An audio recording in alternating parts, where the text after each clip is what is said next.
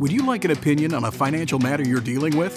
Whether it's about retirement, investments, taxes, or 401ks, Scott Hanson and Pat McClain would like to help you by answering your call. To join Allworth's Money Matters, call now at 833 99 Worth. That's 833 99 W O R T H. Welcome to Allworth's Money Matters. Scott Hanson. Pat McClain, thanks for joining us. That's right. As we uh, talk about financial matters, both myself and my co-host here, we're both financial advisors, co-host and long-term business partner, I might add, No, long time. since 1991. Is that right? We started working together. Okay. Doing joint work together. Yeah. Anyway, uh, we we are both financial advisors throughout the day, weekday, and uh, come here to broadcast on the weekends, being your financial advisors on the air and over podcast. And glad you are with us. And we've got, um, I think we're going to have some calls today, as typical. We also have um, our director of tax solutions talking about some year-end tax tips.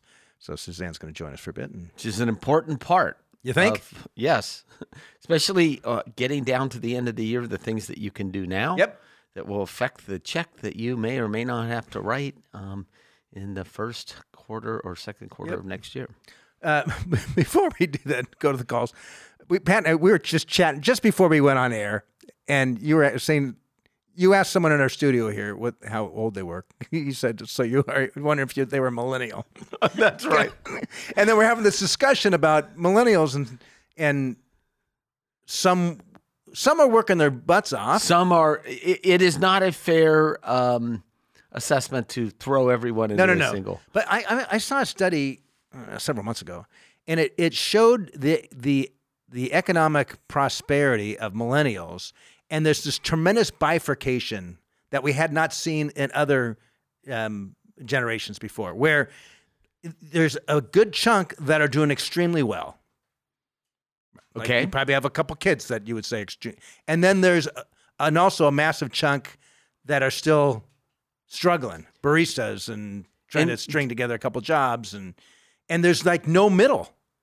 And so they're they- either working for a tech company or whatever. They're careers minded, doing well, making six figures or plus, or they're struggling, and not a lot in the middle. And what did they? Was there any?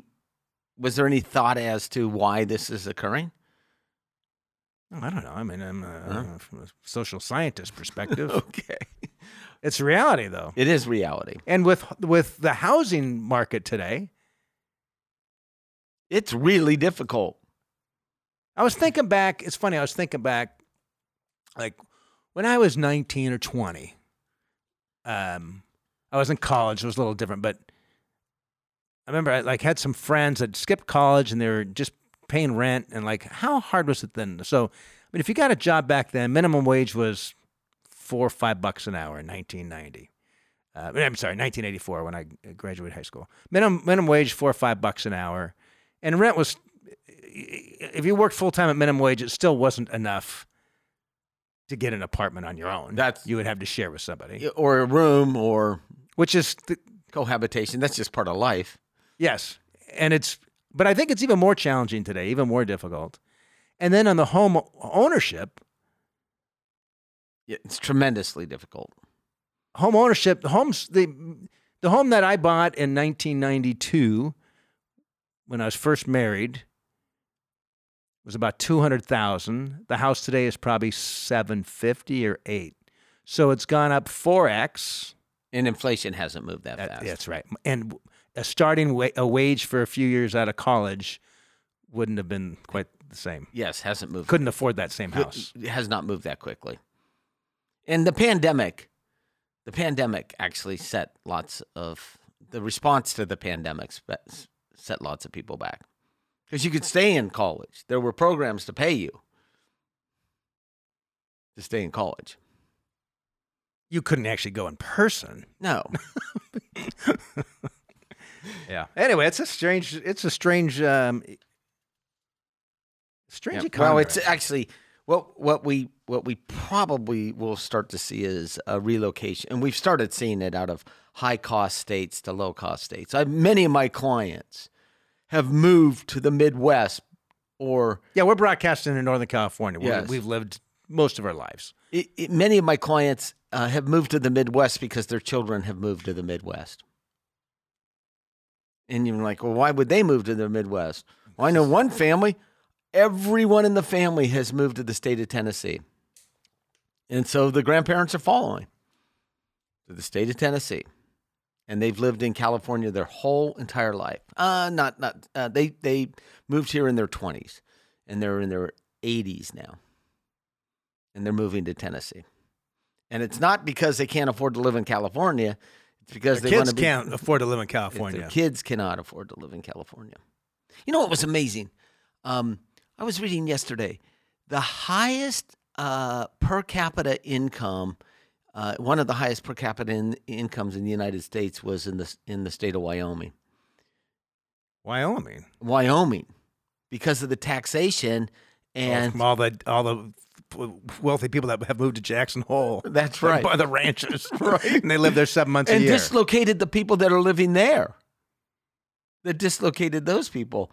So wealth moves to an area, and then actually there was an article in the Wall Street Journal uh, a few weeks ago. It was called "Your House Made You Rich, Now Move," and it talked exactly about how in areas where housing prices have gone up so much that people are saying, "Well, I could live someplace different." It's a it's a strange Right. And at the same time, when you've got, you're in a house, let's say you've got a $400,000 mortgage at 3%, and and uh, unless you're going to go and down, move somewhere where the house is, where you can buy a house with cash, you're, not you're, not moving. which is created, you know, so, so I was talking to somebody who had, uh, they had a place in, uh, they moved um, to Whitefish, Montana. They lived in Canada. They were Canadian and they bought a place in Whitefish, Montana. Whitefish. What, that's? Canada wasn't cold enough for them, Isn't or it, called, isn't it Whitefish? That's the town, right? It's supposed to be like some new hip uh, I don't know. I'm not into. white. the- Yeah, Whitefish. I was there briefly a couple years ago, uh, and they were talking about these these condo developments, these duplexes that they're selling, and the duplex going for a million dollars. I thought, Montana, like what state has more land than Montana? That's funny. and you can't even get a single family. You can't afford a single family home in Montana. okay. I thought it was a bit ironic. a lot of the uh, uh, a lot of actually the land is actually owned by the government in Montana, but that's a different story altogether. I was not aware of that. Yes. Yes. So anyway, All right, let's. uh let's uh, give out our phone number. What do you think?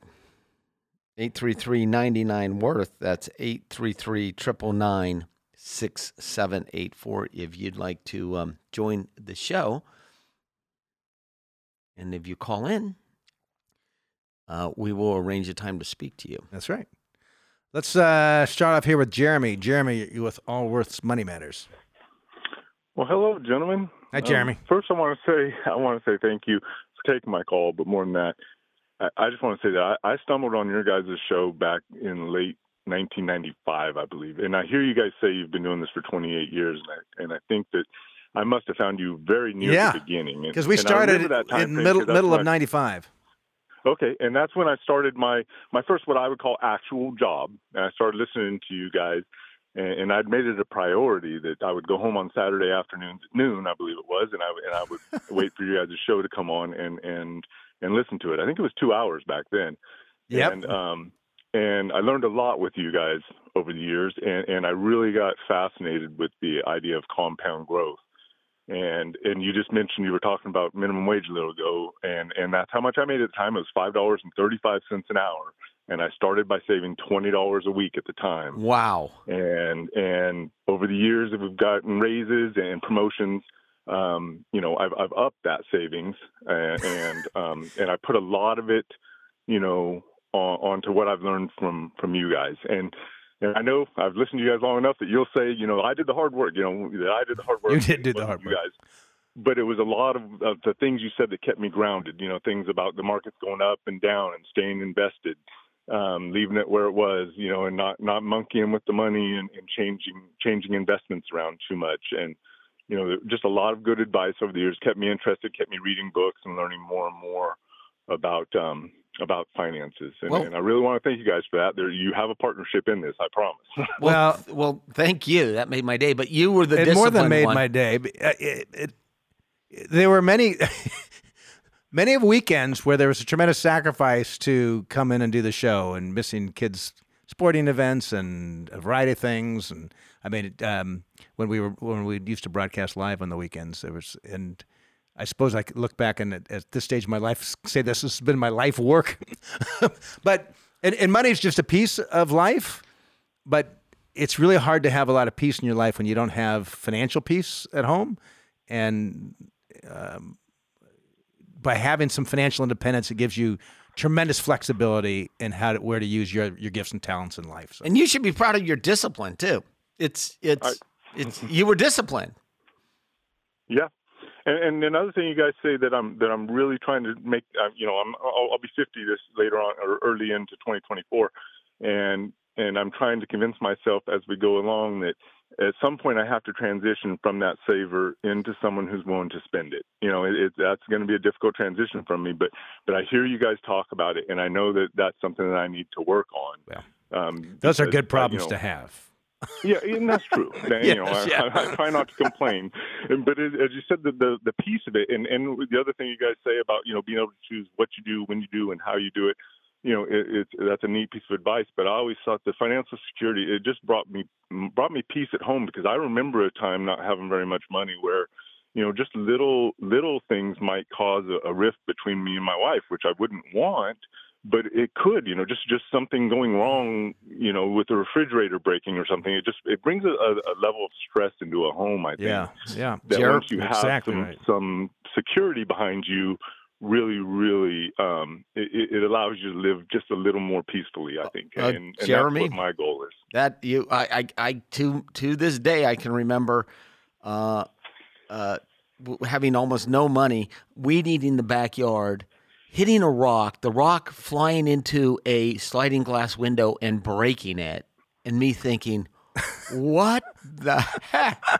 Just like you have like, no money for the like, for the sliding glass door. I have no money, right? And you're just like, oh well, I've got to replace the sliding glass door, right? And you think about that now, and you think back at, you're like, well, that's part of it, right? That is, that's just part of life. Uh, anyway, what's your question for us? So, so last week you were speaking to a gentleman, and, I thought I'd heard all the questions, um, and he was talking about an after-tax contribution to his 401k, and this is something I just started looking into a couple of weeks ago. And um, and you had asked him the question if he had an IRA outside, and I'm assuming that would have to do um, with, with the taxation, what they call it, the pro rata. I don't, I don't understand it. That's completely. correct. That's correct. But, but he had said no, so you guys didn't continue down that path. But I do. Okay. So I'm wondering if that's going to to affect what I'm trying to accomplish.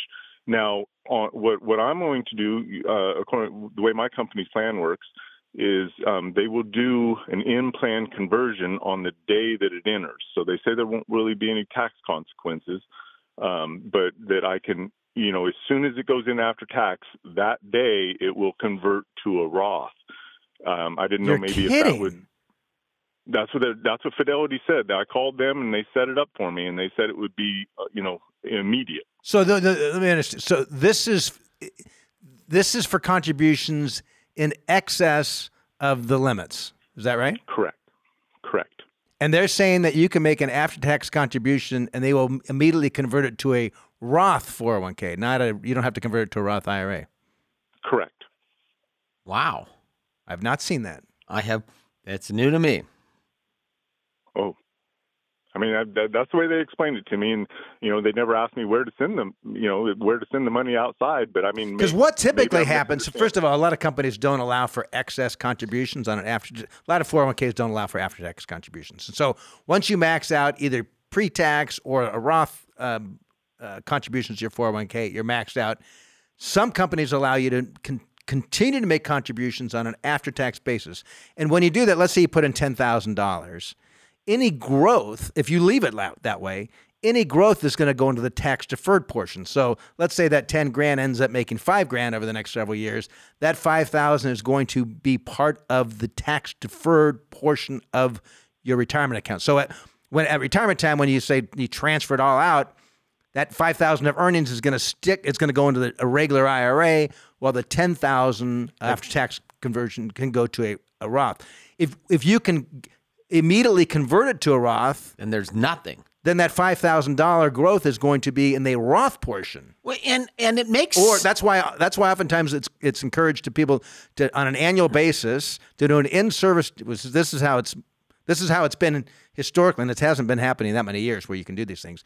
Historically, it's been you, you put the money in after taxes. At the end of the year, you do an in service distribution and you convert it to a, a Roth IRA. So that way, that future growth stays in the Roth as opposed to the and that's when the pro rata comes into place with other IRAs. with but it's other not the IRAs. case with the but 401. it doesn't. It makes sense to me, um, and it, it makes sense. I don't. Uh, We'd have to look at the tax law, but if the plan never heard of allows, if the plan allows for it, it makes absolute sense. So, so if there's no earnings growth, then it probably shouldn't it shouldn't cause any issues for my outside That's- uh, pre-tax IRA. That's correct. That's correct. That's correct. okay. I'm still suspect. I wouldn't. Uh, I would do a little bit more research before I said. But what you just explained is correct. It's no different than when I make an after-tax contribution to Can you take an a- can you IRA. take a- wait, one second. Right. So I make an after-tax contribution to an IRA. I convert to a Roth IRA the very next day.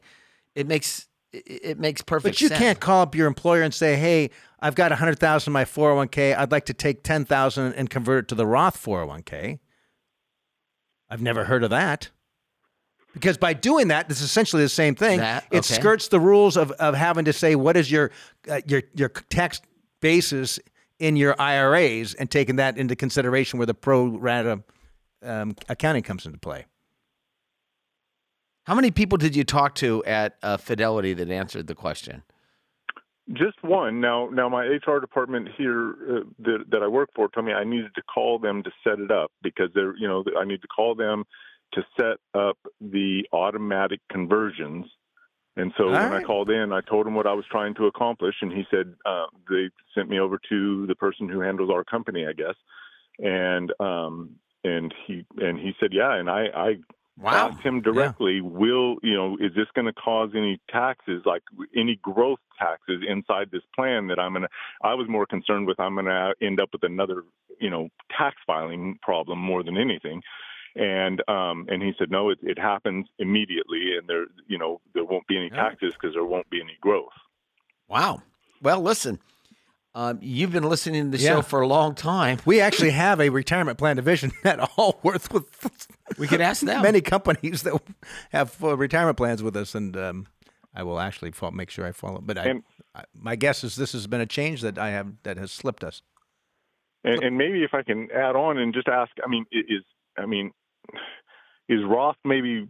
Am I getting too heavy into this Roth? thing? Nope, nope. Um, because I really don't know that I'm going to be in California forever, and I feel like I'm paying this big tax up front that that I'm not going to, you know, the, the so basically I'm paying 35% today for what might only be a 20% or 22%, 25 maybe later. Well, on the after, so we we've been discussing after tax contributions. So you've not, you've not, and you have not, you ha- you don't have the ability to take a tax deduction because you've already maxed them- maxed out your 401k. So on your 401, on a pre-tax basis. Have you have you Well, maxed no, out my your? 401k is almost all Roth as well. Well, that's a different question altogether. So that's Correct. a completely that's different question. Yeah, but what's right your- now I've, I've got it 50-50. So uh, basically, almost to the dollar, I have 50% of our of our retirement in pre-tax and 50% in Roth. And how? What are those balances? It's right around 600,000 each. And you said you're in your fifties. Forty nine. I'll be 50 in two months. And what's your family income? Oh, probably. I mean, give or take 250.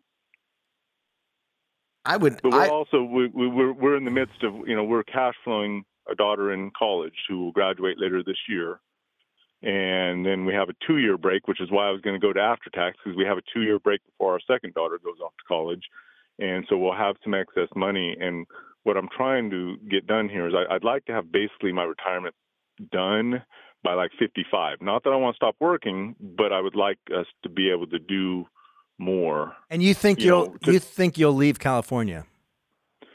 I mean, it's actually our, our dream to leave the United States, and nothing against the United States or California. They've been very good to me, but I just I feel like we would like to do. We we want to try another culture. Like move to Spain or What's that? Spain, Costa Rica, Ecuador. Costa Rica's our dream. We're, we're going there for Oh. our third time next week, as a matter of fact. Um, and you know, when we went down there, we I think we kind of like to start a business of, of running some some rental units and rental properties down there. Uh, then I would make it all pre-tax contributions, hundred percent.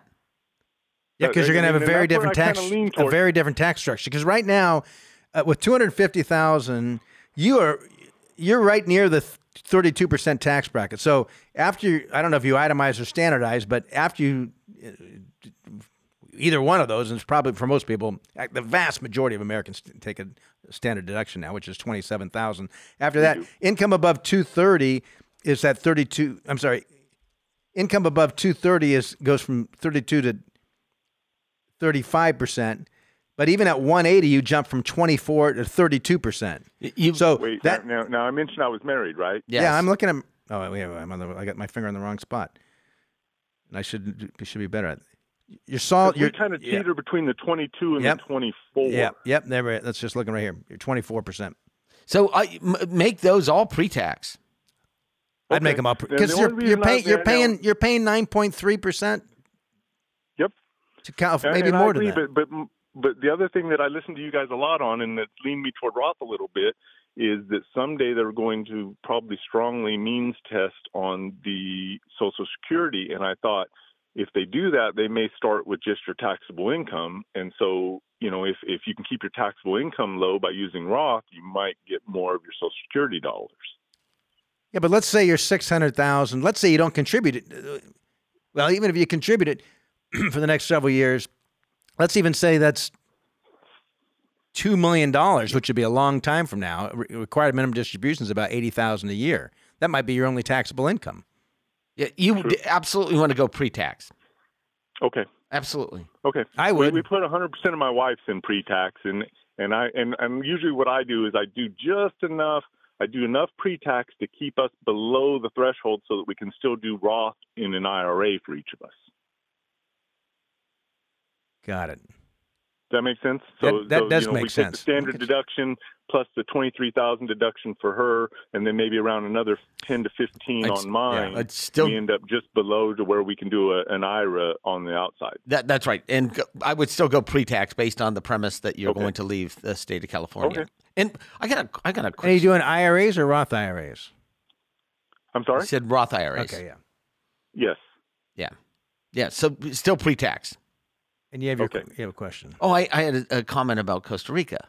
So oh, Yes, sir. my family and I went to. It's a small world, right? It is a very very small. world. My family and I went to Costa Rica. It's a small world if you have money to f- buy plane tickets to fly your family to Costa Rica. I don't think you flew to Costa Rica as a kid growing up in the McClain household. We went camping. Okay. with a two hour drive. right? We did. Okay. Same thing with how I grew up. Okay. No Costa Rica for the Hanson family, Hanson kids when I was growing up. Oh, this is really now going to sound like a rich person. yes, it does. story. Yes, but yes, Okay, we were on a private yacht off the coast, off the coast of Costa Rica. Oh, you were not. We were not. Um, I, we were in Costa Rica, and we were on this uh, trip with the four kids, and we uh, had. By the way, Costa Rica you can do very inexpensive. oh, it's very, very inexpensive. It's very much less expensive than Hawaii. Yes, yeah, it- It's probably less expensive than Cabo. It's and it's beautiful. So we get in this van and we go to this resort in the middle of like nowhere, and it's up this dirt road and it's muddy. And we get there and we get to the resort and there's almost no one. It's a beautiful resort. There's almost no one at the resort, and it's not that expensive, a couple hundred dollars a day per room, and it's beautiful. And we're at the beach and. And at the end of the day, my wife we're in the swimming pool and we swim up to the swim up bar because we can. Um, we can swim. Um, and And there's a bar in the pool. And there's a bar in the pool. And we're standing there and we're having a drink. And the guy next to me goes, Hey, Pat, how's it going? And I'm like, What? He goes, Oh, I go from the gym. And I'm thinking, But now you ruined my story by making it a rich person story. sir." Was it just? It, I was in San Francisco a couple weeks ago, and the gym that I went to when I was there had a executive uh, well, not the lounge, the, the men's locker room. There's the executive portion. Oh, It's- so I had never. Oh no, the gym I you, go to does have not the executive. no, gym? No, but what I really liked about the guy is he actually had, um, in order to save money, he rented a VRBO right next to the resort, and then would sneak in every day. Anyway, well, uh, Jeremy, thank you for uh, indulging me in my little uh, Yeah, story. and thinking well, you taught us something today. yes, thank you. Appreciate your time. And, And, uh, thank you're you guys for your part in where I am today. I, I really, really do appreciate Oh, well, it. I'm we- sure there's there's a ton of people out there that you'll never talk to who you've made that that difference in their lives as well. Wow. So, so appreciate that. I hope. well. Thank, you, Jeremy. I'm Thank gonna you. I'm gonna play this little clip of recording when I wake up in a bad mood and feel sorry for myself Oh. about something. I'm gonna play it for my family on I feel Christmas. the grave injustices in my life. Christmas morning. I'm playing it for my family. Enjoy before you get the stockings, kids. Kids. do you guys still do stockings? Does your wife do stockings for the yes, kids? Yes, she does. Yeah. Do you get stocking stuff? I don't. Is there a pat stocking? There's one on the fireplace. Is there stuff in it? I don't oh, remember. Good thing your wife doesn't listen because she, she probably those- don't. I don't think so. I don't think there's anything in mine. Yeah. Anyway, Obviously, I haven't played en- paid enough attention, or I would remember. Yeah. Hey, we've got a special guest in our studio today, Suzanne Conrad, who is heads up. She's a director of our tax solutions within Allworth. We've got a team of, of CPAs and tax professionals here to do with taxes, and she was kind enough to join us in the studio to talk about some year-end tax tips. But before we get to that, what is the with the tax um, season this year, and a lot of a lot of California, much of California, people were able to automatically extend till October, and then it wasn't it like October fifteenth or something? They did an automatic extension again. Yes, it was like at uh, 11 o'clock on the due date, they decided to give everybody an extra month. So that was fantastic. Um, you know, it helped a few people, but it just it just Helped went. you- just made your ta- life ju- worse, right? You know, there were a few people that it actually helped and we could take advantage of, but it was so late in the day. It was kind of crazy just since COVID. You know, what's what's happened with the tax world. It's just uh, kind of turned things around as it has for so many people. So, uh, with some things to, to do, bef- which is- we're in December now. What are some of some things that people can do that can have a meaningful impact on their tax bill, not just next year, but like, long term? You know, long term, obviously, planning is is is a all year round thing, ideally. But there are things we can do in September and you Yeah, know it's towards supposed the to be end of all the year. year. it's supposed to Most be. people are busy with their Let's lives. and- assume that yeah. it, people wait till the month of December. Okay. Assuming they wait till December, there are, you know, donations we can look at. You can look at gifting, um, you know, stocks with, with appreciation to family members, right? So you can transfer those those assets out. Maybe your your family member is lower earning. They can take advantage of some of the zero percent tax bracket. Yeah, Um, because even on on capital gains, a single person um, with with income of forty five grand roughly or less, there's zero tax on the capital gains, right? So like That's a college correct. student or Yeah. someone just getting started in life, and Yeah, it's a great family wealth transfer strategy, right? You know, Yeah. if you if you want to just pass it on, help your kids a little bit, teach them a little bit about investing, that's a great way to go. Then also, you know, there are some charitable donations you can make with with the appreciated stock. You can also donate appreciated stock to a charitable organization. You know, instead of sending your own cash, you send the shares to the to the organization. You get the fair market value of the donation instead of the cost basis. So the the organization benefits from the appreciation. You may get a deduction for that, and so let me ask you a question about that. How many years have you been doing taxes? uh, twenty four. Okay, and how often do you see people that are making, let's just say, large enough charitable contributions that it would make sense to give stock or mutual funds as opposed to cash? Wh- How often do you see people who have made cash contributions when they should have made, they would have been better off making contributions of Is it the majority of the time?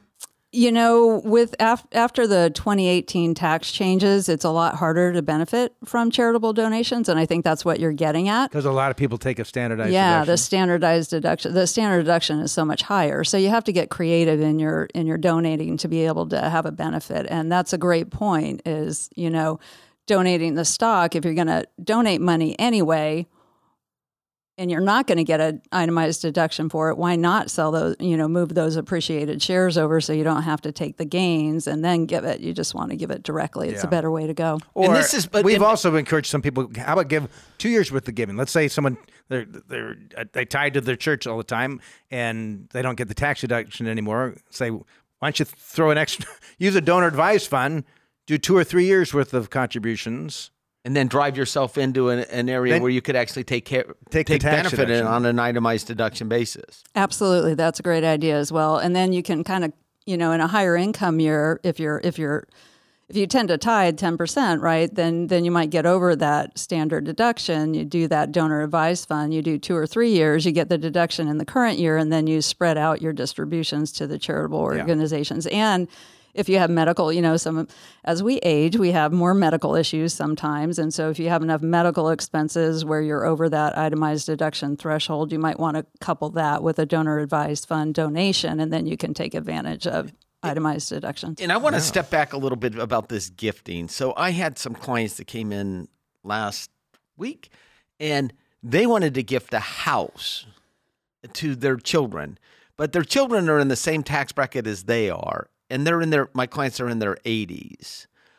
And so I had to explain to them uh, how step up in basis works, right? Right. No. Which, which by the way, it, you know, sitting with a client and talking about their death and how it's actually good for their tax situation is it's a little bit uncomfortable. As I said, look, this is gonna That's the reality, though. Someone's in their 80s. It's like let's do everything we can to avoid selling some securities. That's right. As soon as someone passes away, we get a, we can avoid all that capital. And gains. by the way, if the if the children are in a high tax bracket, the idea of actually gifting their your appreciated stock to them helps nobody. Nobody, correct? No, Yeah. nobody.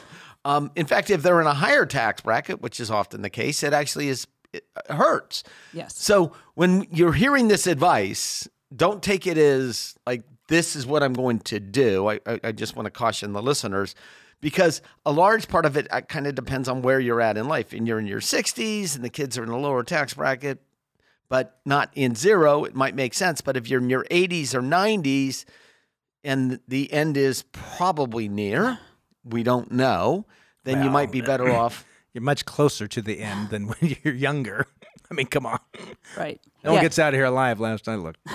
As you were saying that, I'm shaking my head. No, um, and and you know there there's been a change in the property tax laws in California, and so I think people are trying to get around increased property taxes by transferring their house. But usually, the appreciation in the house and that stepped up benefit is going to be significantly greater than you know 10 or 15 years of property taxes. So that's where you really need some planning and to be talking to all your advisors and Suzanne, another client three weeks ago said to me, We're moving these properties into my kids' names now because of Prop 13. And I'm like, just hold on.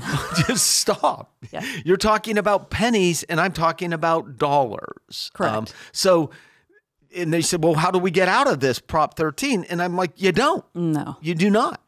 You can we can make that and you could feel good about getting out of Prop 13 in the state of California, but you're going to make the overall situation so much worse for yourself. By the way, I do have a question for you. That's why she's here to answer our questions. Thank you. This step up in basis uh, at death makes no sense to me. It, it makes No. none. Well, you, unless you argue that capital gains in and of itself makes no sense, you've already been taxed on the capital, and much of that gain is just uh, inflation anyway. But Okay. anyway, continue with your question. No, I, it it doesn't, but it's a fantastic thing as long as it's here. And in the last round of tax proposals that didn't go through, they actually really were talking about significantly changing that, which is, you know, they always grumble about it, but in my 24 years, this was kind of the most seriously they've they've really looked at And it was, it. mo- if my, my re- recollection was correct, it's, it was at higher income folks. wasn't it? Correct, Above yeah. certain amounts. yeah, so you know, I think we should take advantage of it while it's here. That's and and so the Supreme Court uh, is hearing this last week or on this taxation for unrecognized gain, and it was kind of a quirk in the law for repatriation of foreign assets, is the way I understood it. Um, You want to, to opine on what the security Yeah. Secu- Supreme Court may rule next No, no. June? But uh, how do you think about that? Is if if someone's going to pay tax on unrecognized gain, what does I mean, it kind of goes against the foundation of the tax code, which, you know, in tax 101 we learned it's it's based on the wherewithal to pay, right? So you shouldn't have to pay tax if you didn't get some money to pay that tax. And so I I, I don't know, you know, it just it doesn't make sense. It doesn't to- make sense. No, it doesn't make sense. So hopefully, it, may, it it's actually very very bad for capital formation. yes, I bet. it's extremely uh, dangerous for capital Of course. yeah, for sure. That's not going to go anywhere. It's Right. probably not. There's a lot of people with a lot of money that that will not Can't- like I that. mean, it's so just, hopefully, uh, how disruptive if if suddenly you start taxing appreciated assets that you haven't realized. yes. yeah, it's it's going to be mean, a you're disaster. a farmer, and all of a sudden, hey, you owe Yeah, three million dollars because someone built a condo next year. someone that's built a right. condo next to your property, and all of a sudden the value went up. You're out there growing hay, and your property value has gone up, and you had nothing to do with it. Just- Um, can we? Can you speak a bit to tax loss harvesting? So one of the things that we do with we talk about a lot with our clients and planning, uh, alongside with our Allworth tax team, um, is uh, for money that's outside of retirement accounts. It's it's managing on a tax smart basis, right? So. And there are times we look at some tax loss harvesting. There's times we harvest some gains and realize some gains this year. Like maybe you can speak to, you know, the, the benefits and maybe the downsides of those things.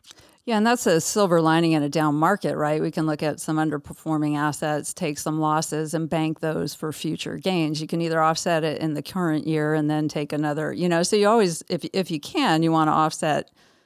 I mean, you'd always want gains, right? But if you Yeah, can't, yeah, correct. Yes. if you can, you want to offset the, those by losses, and so you can go to zero and and, and below by three thousand dollars, right? So tax loss harvesting is taking those losses and either offsetting current year gains or future year gains, and it can be stock sale gains, investment gains, or you know if we know you're going to sell a property next year and you're going to have significant gains, we're in a down market. Let's let's harvest some of those losses so that tax you know that house sale is tax free. So it's really a good strategy, and it takes forward looking planning right you need to you know it's not just this year it's it's two three four years out possibly you you know you want to be careful a lot of our clients are are a bit on the older side as we talked about so you don't want to harvest these losses and and pass away with 200 grand right so you know we want to be smart about how we're doing it but definitely an integrated approach and looking at those losses is is really useful and it works that it, you, as long as you don't buy the same thing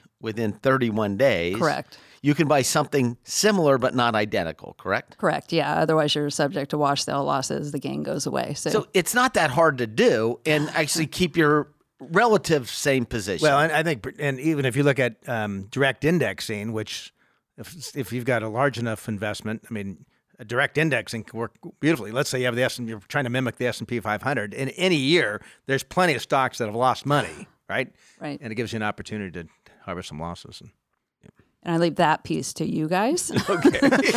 I tell you what we need. They're going to gain 200 grand on their house sales. What can you do? All right, we, we do our best. We do our best. And what, is, what are some of the most common, as we're kind of wrapping up here, what are the, some of the most common mistakes that people make when it comes to their taxes? Not talking to us before they make a move, you know? It- it's true. And Yeah. and and That's a good answer. Well, you know, and the losses psychologically, it's uh, clients have a hard time with it, right? Whether it's that, it's really any major move. Um, I think people oftentimes avoid tax professionals. They avoid financial advisors. I don't know if they think that it's not worth their time and money. And like, just Yeah. how hard can it be? I think I know what I'm doing. I'll just do it myself. And then it's after the fact. There's nothing. Oftentimes, there's nothing you can do. Right? No, they come in in April. They're like, "Hey, I sold a house. I have two hundred grand in grain, gain. What what can you do for me?" I'm like, "Nothing." you know, I I don't have a magic wand, so that's where the proactive tax planning really comes into play, where we can look at harvesting losses, or they can make some donations before year end. Make sure they're maxing out their 401k, you know, with pre-tax dollars to the call you guys had when I came in. So Or use of five twenty nines. yeah, I mean that's not going to save money tax dollars now, but it will as that money grows. Um, you know, definitely getting getting that to support your education is awesome as well. Yeah, I mean, it is just a part of a long term financial plan. The 529s, now that you can convert it to a Roth and the. Uh, You're limited to like not very thirty would- grand or something. I don't know. Yeah, and you have to have held it a long time, but still that money's not gone, right? I mean, prior to that, the planning was, well, we'll have a 529. If they don't use it for school, we'll pay some penalties. But now you can actually, you know, not have to do that. So that's Yes. pretty awesome. Yeah. Well, hey, thanks for taking some time, Suzanne. Thank you guys. I uh, appreciate thanks, it. Thanks for being part of the uh, All Yeah. Work team. Our, Part of she's the director of our tax solutions. She's still part of a team. That's true. I am a team Otherwise, girl. there'd be, there'd be no director. right. It would just be Directing you, you myself. would be tax solutions. yes. Um, uh, but I know our uh, financial planning team uh, relies heavily on your team too.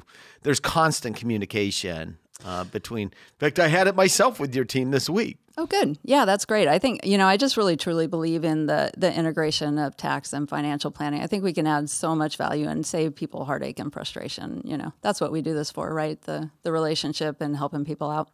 Yes, and it's complicated. It is hard. what we do is hard. It's very complicated, and it's, becomes more complicated. Things are life is more complicated today than. On, Every day. yeah, it is. With It's tax, strange, and isn't it's kind of willy nilly. It, it's not logical. I mean, you know. Well, we know a how it all gets created, right? It's the Congress. right, and people with interests that yes, their own interests. that their- argue harder than somebody else that has a difference. You know, it's just it's it's a game, and we find a way around it, and then they create a rule, That's it. and then we find another way around it, and then they we so it's just always constantly moving. Yeah, it's it. al- It always perplexed me.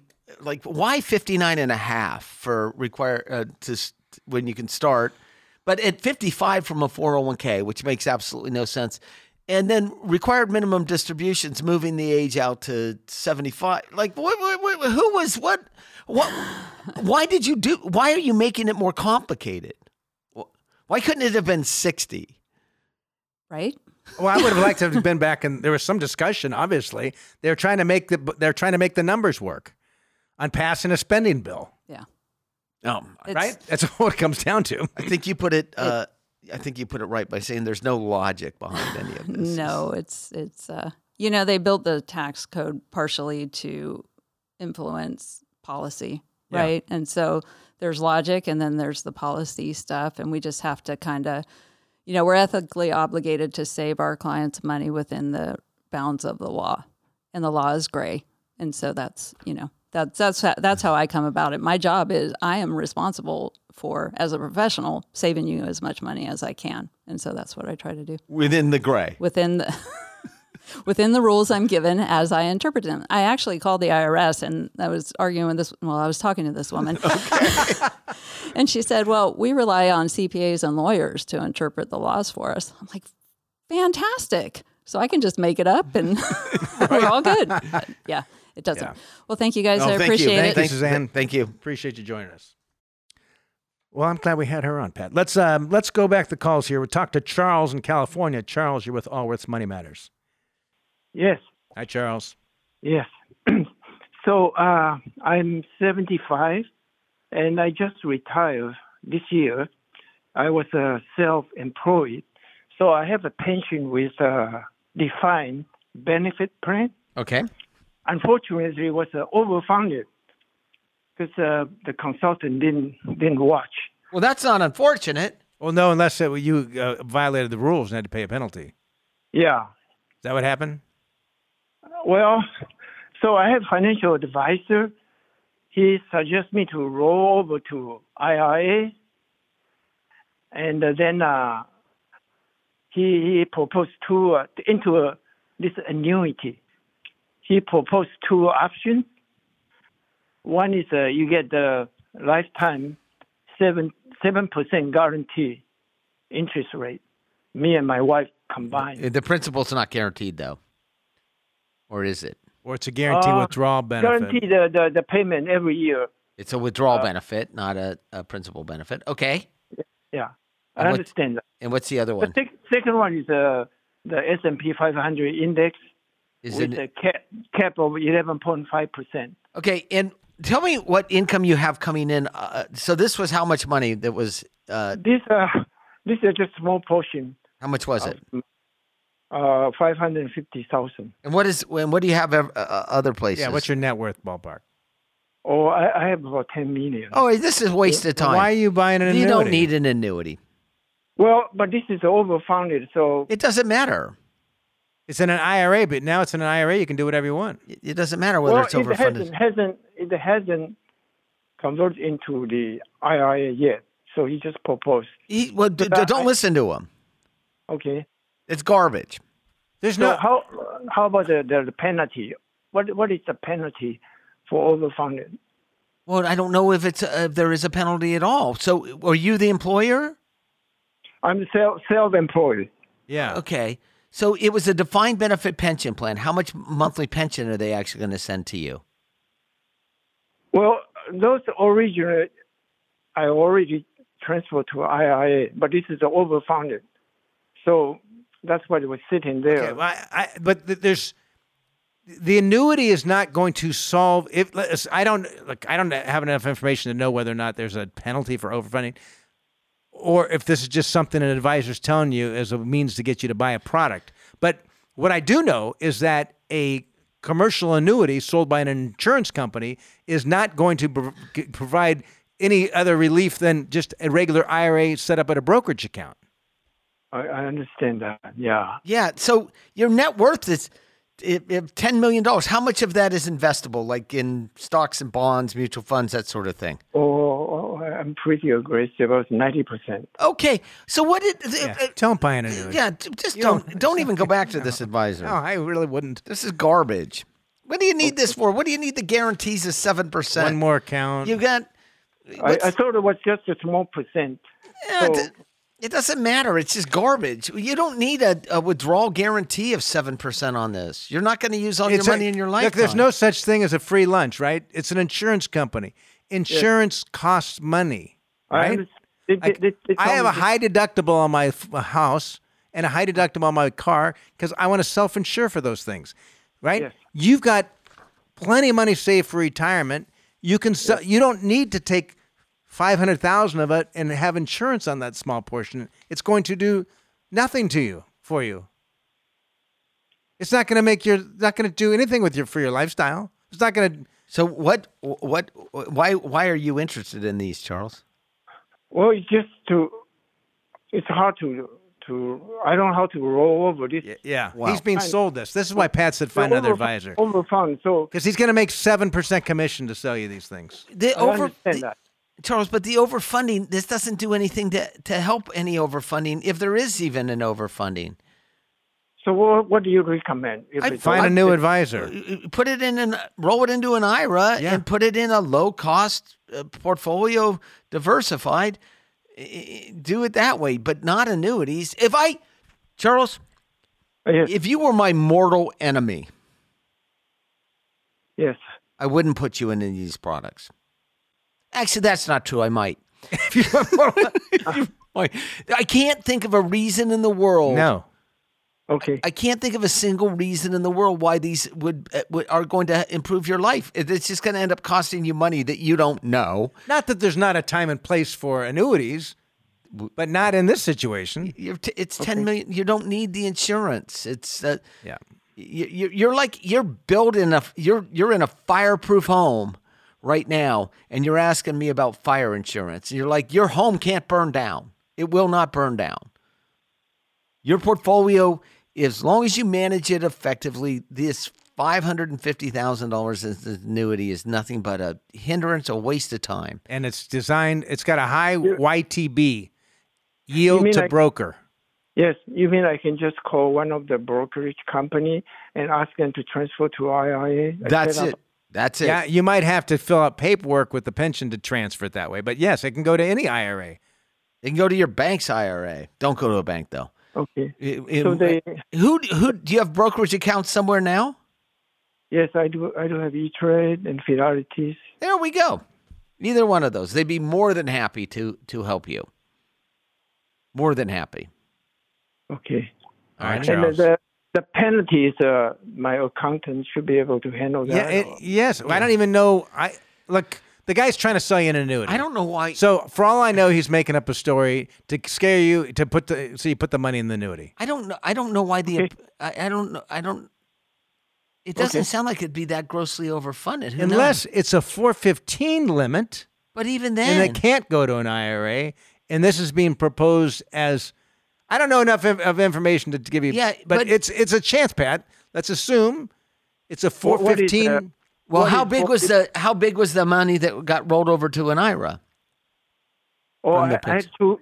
I had two million, and they said the the maximum is one point five. That's why I have overfunded five hundred k. That doesn't sound right to me. well, I, I, I- Well, that was a defined benefit pension. yeah. Yeah, I mean, it I could think- be. it Look, could be a 415 it- limit. If it can't go into an IRA, then put it in a brokerage account and build a proper portfolio. It doesn't need to go in an annuity. Yeah, yes. And annuities are the worst taxation at, at death too. You put it. You put it in S and P five. Look, here's the diff. You're 75, right? No one gets out of here alive. So let's assume you got 20 years. So you're, I, you're not. Odds are you're not going to spend these dollars because you've got 9.5 right. other dollars, right? So um, if this goes into an S and P 500 fund and it grows, you pass away. Whatever growth is going to be forgiven at your death through a stepped up basis. You put it in this equity index annuity that's got this cap of 11 and a half or whatever. When you die, all that gain is going to be taxed as ordinary income to your estate. Which is the worst. Hmm. So either way, whether an IRA or not an IRA, these are the wrong products. And I think you've got Well, someone who's trying to make a if high commission. If it goes to IRA, then there's something left after I die. My my kids will inherit. it. That's right. That's correct. That's correct. You d- don't use the annuities. I, if I, I- Charles, I would find another advisor. I really would find another advisor. And Pat, every once in a while, you hear me make statements such as the world, although there are a place for annuities, the world would be a better place without them. It's for things like this. Uh, it's nearing that time, the sad time again, nearing the end of our show. But uh, want to let everyone know we've got a year-end webinar on our website. Planning with Perspective. It's a year-end wrap-up webinar. I hosted it along with Andy Stout, our Chief Investment Officer.